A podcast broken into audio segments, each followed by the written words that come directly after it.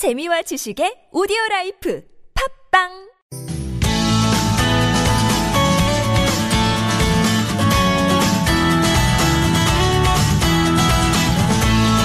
서울 속으로 2부 시작됐습니다. 목요일입니다. 가정 경제 상담 있는 네, 서울 금융복지 상담센터 최진건 상담위원과 함께 하시죠. 위원님 어서 오십시오. 안녕하세요. 안녕하십니까. 자, 이 시간 참여하실 길 똑같습니다. 50원 유료 문자 샵 0951번 문자 열려 있고요. 긴 문자나 사진 전송 때는 100원의 정보 이용료 추가되겠습니다. 02776-9595번 전화 주실 분들 그리고 SNS 이용 가능하시면 카카오톡 TBS 라디오와 플러스 친구 맺어 주십시오. 이쪽은 또 무료 참여 가능하겠습니다. 오늘도 본격적 상담 들어가기 전에 또 좋은 금융 정보 하나 준비해 오셨군요. 네, 이번 주에는 그 마이너스 통장 관련 소식을 좀 전해드릴까 하는데요. 어, 얼마 전에 한국은행에서 그 발표에 따르면 어, 마이너스 통장 대출 금액이 크게 증가한 것으로 좀 집계가 되었습니다. 예, 예. 어, 마이너스 통장 대출이 뭔지는 다들 아실 거라 생각이 되는데요. 어, 기존 입출식 통장에 고객의 신용 등급과 거래 실적 등으로 산정한 어, 대출 한도를 부여해서 자동으로 대출이 가능한 상품입니다. 네. 어, 한도를 한번 이제 설정하게 되면은 별도의 절차가 없이도 어, 현금처럼 편하게 쓸 수 있는 데다가 어, 신용도가 높은 경우에는 이율도 뭐 크게 높지 않아서 어, 정기적인 소득이 있는 직장인들에게는 매우 인기 있는 대출 상품이라고 할 수가 있습니다. 그렇죠. 요즘 뭐 현대 직장인들 뭐 어떤 분이 필수 아니냐 네. 이런 분도 계시고 예. 어, 또 이제 비상금으로도 많이 활용을 하시죠. 예, 예. 어, 다시 뉴스를 좀 돌아가면요. 어, 9월 말 기준으로 지금 마이너스 통장 등의 가계 기타 대출 잔액이 어, 169조 7천억으로 집계가 되었는데요. 어, 이 수치는 올해 들어서 8조 4천억이 증가한 것입니다. 어, 지난해 같은 기간 이제 증가폭 대비해서 어, 올해 이제 두 배가 증가한 수치인데요. 놀랄 만한 얘기가 많네요. 네. 네. 이제 그, 그 전체 잔액을 봐도 깜짝 놀랄 정도지만 아니 갑자기 두 배나 증가했어요. 네. 어.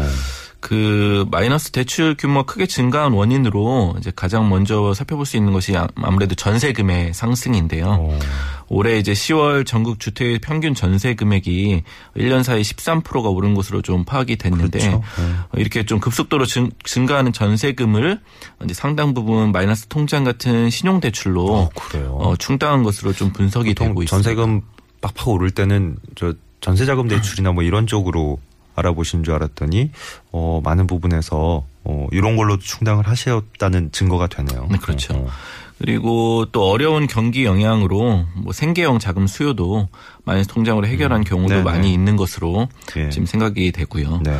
어, 이제 마이너스 통장은 분명 편리하고 어, 이용하는 기간 동안 이자만 납부하면 되기 때문에 예.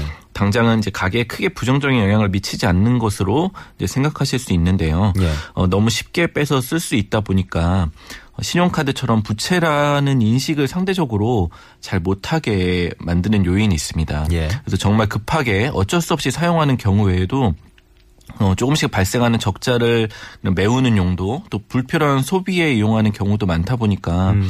사실 어디에 썼는지도 모르게 어느새 한도를 다 사용하는 게 되는 경우가 많이 있습니다. 예. 어, 그리고 마이너스 통장은 한도를 받게 되면요. 그 돈을 쓰던지 안 쓰던지 대출은 한도만큼 받은 것으로 이제 등록이 음, 됩니다. 그렇죠. 네. 그래서 신용 등급에 있어서도 조금 부정적인 요인이 예. 있을 수 있고요. 네.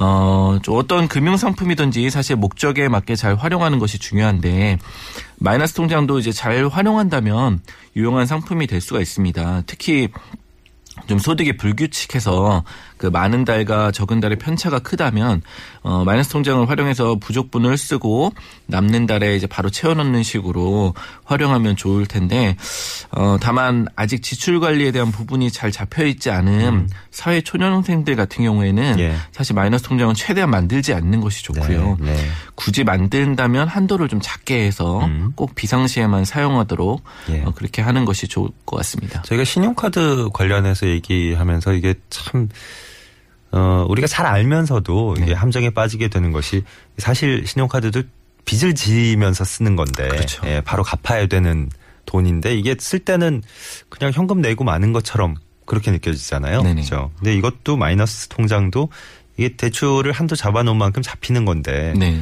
그냥 내가 통장에서 뺐으니까 저축해 놓은 돈을 뺏어 쓰는 느낌도 들고 네. 이런 함정에 쉽게 빠지면 또 더더군다나 사회 초년생들 같은 경우는 안 될 것 같다는 말씀이셨어요. 4858번님 사연부터 들어가 보겠습니다. 신용불량자 된 지 13년쯤 됐습니다. 최저임금 받으면서 지금 직장 생활을 하고는 있고요. 독촉 전화 같은 거는 요즘 없지만 불안한 건 어쩔 수 없습니다. 이 상황에서 어떤 대책을 먼저 세우는 게 좋을까요? 하셨네요. 네, 지금 우선은 장기 연체 상태가 좀 지속된 거기 때문에 내 채무가 현재 어디에 있는지를 파악하는 것이 가장 우선일 것 같은데요.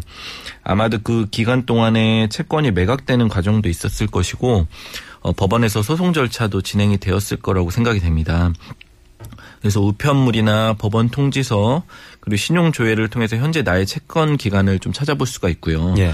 채권 기간을 찾았다면 이제 어떻게 해결할지 고민을 해야 되는데 이미 지금 시간이 매우 오래 지났기 때문에 최초에 뭐 빌린 금액은 얼마 되지 않았다고 하더라도 어 연체 이자가 쌓여서 지금은 상당히 큰 금액이 되었을 거라고 생각이 됩니다. 예.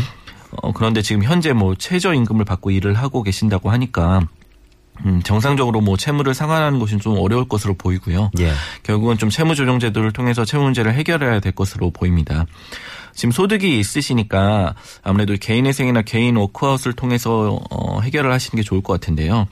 어느 제도를 이용하는 것이 좀 더 유리할지는 어, 추가적인 정보를 이제 파악해 봐야 되는데 현재 최저임금을 받고 있다면 뭐 소득이 높지 않을 것이기 때문에 예. 소득 증빙만 좀 가능하다면 개인회생이 좀 더 유리할 수 있을 것 같습니다. 음. 다만 이제 워크아웃에 비해서 좀 더 신용 회복이 오래 걸리고 어, 준비나 신청 과정이 더 복잡하다는 단점이 있기 때문에 이런 걸 좀 감안하시고요. 네. 어, 여러 가지를 좀 복합적으로 판단을 해야 되기 때문에 상담을 한번 받아보시길 권유를 드리고 싶습니다. 음, 음. 어, 그리고 추가적으로 지금 독촉 전화는 없지만 계속 불안하다고 하셨는데 예. 아무래도 압류에 대한 부분이라고 좀 생각이 들고요. 어, 현재 보유한 특별한 재산이 없다면 음, 결국은 채권사에서 할 수 있는 부분은 급여 압류나 통장 압류가 될 건데요. 예. 어, 급여 압류는 월 150만 원 이하일 경우에는 압류가 되지 않기 때문에 음. 뭐 크게 지금 상황에서 문제가 없을 것으로 보이고 예. 어, 통장 압류도 역시 150만 원 이하의 금액은 압류가 되더라도 이제 압류 금지 채권 범위 변경 신청을 통해서 이제 찾을 수가 있는데 어, 이 절차가 시간이 오래 걸리고 좀 복잡하기 때문에 네. 어, 이전에도 몇 번 말씀을 드렸지만 현재 급여를 통장으로 받는다면 어, 급여 통장을 좀 단위 농협이나 신협, 뭐 새마을금고 같은 어, 곳에 좀 계좌를 개설하면 음. 압류에 대한 부분을 조금이나마 대비할 수 있다는 거 좀 참고로 말씀드리고 싶습니다. 예. 꼼꼼하게 짚어주셨는데요. 네, 참고되셨으면 좋겠습니다. 샵 0951번 50원 유료 문자 열려 있고요. 전화 02776-9595번 SNS 카카오톡 TBS 라디오와 플러스 친구 맺으시면 또 무료로 참여하실 수 있습니다. 네, 여러분들이 또 관련된 질문들을 뭐 각, 각각의 분야에서 네, 많이 보내주고 계시는데요. 이번엔 1328번님 어, 노후 준비도 필요하고 소득 공제도 된다고 해서 3년 전에 연금저축보험 가입해서 꾸준히 납입을 하고 있습니다. 그런데 최근에 아내가 휴직하면서 소득이 줄었고 납입하는 게 부담되는데요. 해지를 하려고 했더니 손해가 크더라고요. 납입하는 건 부담스럽고 해지하자니 손해가 크고 어떻게 하면 좋을까요? 하셨습니다. 네, 이제 어느새 다시 연말이 이제 돌아와서 네. 소득공제에 대한 기사를 이제 또 어, 심심치 않게 볼수 네. 있는데 나오더라고요. 사실 이런 기사에 꼭 빠지지 않고 등장하는 것이 바로 이 연금저축 상품인데요. 네. 노후 준비 목적으로 저축을 하면서 거기에 이제 세액 공제 혜택도 있기 때문에 네네. 네. 직장인들이 많이 가입하고 있는 이제 상품입니다. 예. 어, 문의하신 분 같은 경우는 지금 연금 저축 보험이라고 하셨으니까 음. 어, 이제 보험사에서 판매하는 연금 저축 상품을 가입한 상태이고요. 예. 어, 소득이 줄면서 이제 납입하는 것이 쉽지 않은 상황인데 해지를 하려고 이제 알아보신 것 같아요. 음. 알아보시니까 손해가 커서 고민이 되는 상황이라고 생각이 됩니다. 예. 해지를 할 때 이제 손해가 큰 이유는 어 연금저축 상품이 가지는 이제 해지 페널티 때문에 그런데요. 네. 아무래도 세액 공제를 받았기 때문에 예. 그 부분을 해지를 하게 되면 일종의 이제 다시 반환해야 되는 음. 어 그런 것 때문에 이제 어, 손해가 발생을 하게 됩니다.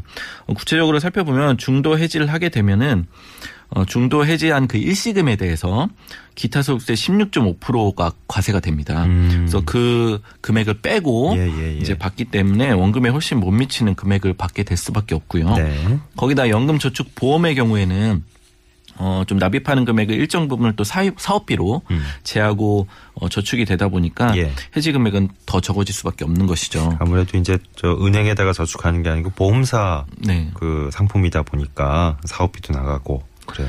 빠져나갈 때가 많네요. 중간에 해지하면. 그렇죠. 음, 그래서 지금 문제가 납입하는 것이 이제 부담이 되는 것이지 예. 꼭 돈이 필요해서 해지를 고려하는 것이 아니기 때문에. 어, 이런 경우에는 해지를 하는 것보다는 일시적으로 이제 납입을 중단하고 이후에 배우자가 이제 다시 일을 하던가 이제 소득이 좀 더 올라가면 그때 다시 납입을 하는 것이 가장 좋을 것 같은데요. 그, 그게 되나요? 근데? 어, 근데 문제는 이제 연금 저축, 저축 보험 같은 경우에는 네. 매월 일정 금액을 납입을 해야 유지가 됩니다. 예, 예. 그래서 지금 어, 연금저축 보험 상품을 계속 유지하기보다는 네. 다른 이제 연금저축 펀드나 연금저축 신탁 쪽으로 어. 예. 좀 전환하는 것을 좀 말씀드리고 싶은데요. 어, 예.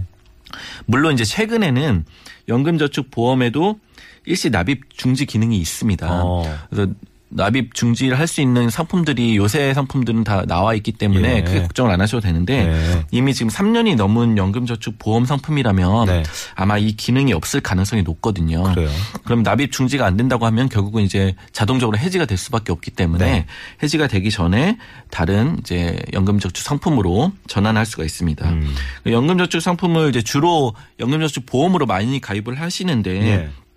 어, 보험사뿐만 아니라 은행이나 증권사도 취급을 하고 있습니다. 예. 이제 은행에서는 연금저축 신탁이라고 하고요. 음흠. 증권사에서는 연금저축 펀드라고 예. 어, 이제 판매를 하고 있습니다. 음. 이제 각각의 상품이 장단점이 있지만 예. 어, 특히 이제 증권사의 연금저축 펀드의 경우에는 납입이 자유롭습니다. 음. 그리고 현재 소득 어, 감소나 지출 증가나 기타 이유로 납입이 어렵다고 해도 예. 별다른 이제 신청을 하지 않아도 음. 어, 상품이 해지되거나 하지가 않습니다. 뭐 그리고 제일 어, 기본적으로 또 어, 반대급부를 따져야 되니까 그렇죠. 뭐 그렇게 자유로운 만큼 또안 넣으면 수익률 나중에 이율에 영향은 있겠지만 네. 그렇죠. 예.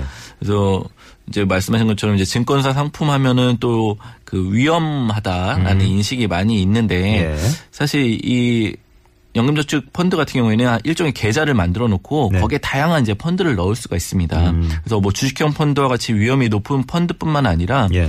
상대적으로 위험이 낮은 채권형 펀드도 있고요. 네. 위험이 이제 거의 없는 단기 금융 상품, 이제 MMF도 편입할 수가 있기 때문에 뭐 아무래도 위험 성향이 좀더 어, 위험한 것들을 싫어하시는 분들 같은 예. 경우에는 채권형 펀드나 MMF의 비중을 굉장히 높게 개인별로 네. 다양하게 구성할 수 있군요. 그렇죠. 어. 그렇게 설정할 수 있기 때문에 네. 안정성에 대한 부분도 어느 정도 해결할 수가 있습니다. 예.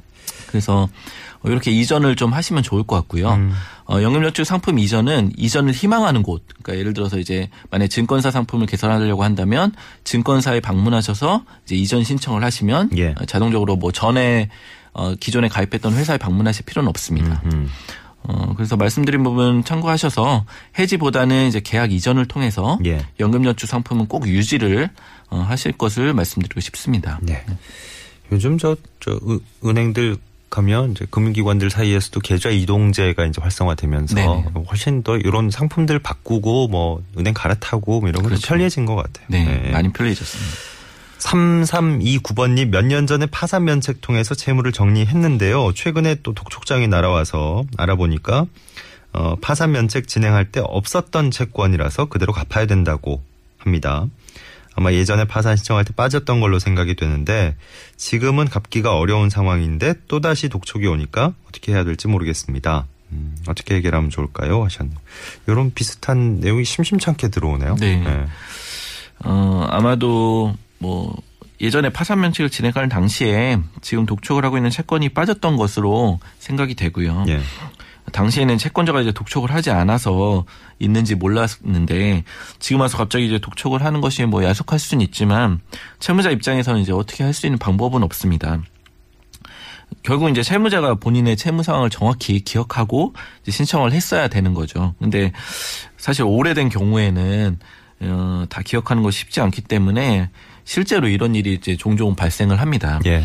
어, 이런 경우에는 당연히 이제 고의 누락, 누락이 아니라는 전제하에 고라, 고의 누락이라고 한다면 사실 이제 구제할 방법이 없고요. 네. 고의 누락이 아니라는 전제 하에서 이제 면책 확인의 소라는 소송을 통해서 빠졌던 채무도 어 이제 파산 면책의 효력이 지내, 미치도록 이제 법원의 승인을 어 받을 수가 있습니다. 예. 근데 이제 실무적으로는 먼저 이렇게 어, 채무자가 소송을 진행하기보다는 채권자가 소송을 해오면 그때 대응하는 것이 좀 일반적으로 저희가 이제 진행을 하고 있는데요. 예. 어, 채권자도 이제 돈을 받기 위해서 이제 압류를 진행을 해야 되는데 네. 가장 어, 이제 압류를 진행하려면 기본적으로 법원의 승인 절차나 어, 승인 절차에 관련된 소송이나 압류에 관련된 소송을 진행을 해야 됩니다. 예. 이제 채권자라고 해도 이제 무작정 압류를 할 수는 없는 것이죠.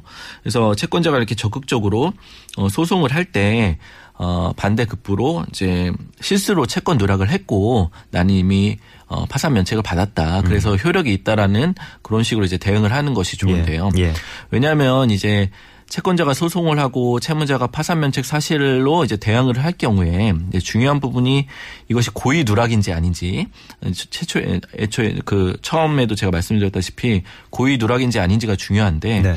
그거를 이제 입증을 해야 되는데 어, 이 입증을 채권자가 하느냐 채무자가 하느냐가 이제 좀 이제 재판상에는 중요한 요인이 될 수 있겠죠. 예. 그래서 이거 이것을 입증하는 것이 좀 쉬운 일이 아니기 때문에 어, 채권자가 이제 소송을 했을 때 채무자가 어, 파산 면책을 받았다고 대응을 하게 되면 이것이 고의 누락인지 아닌지를 채권자가 입증을 해야 됩니다. 네. 그래서 이제 실무적으로는 어, 이런 방식으로 진행을 많이 하고 있습니다. 예.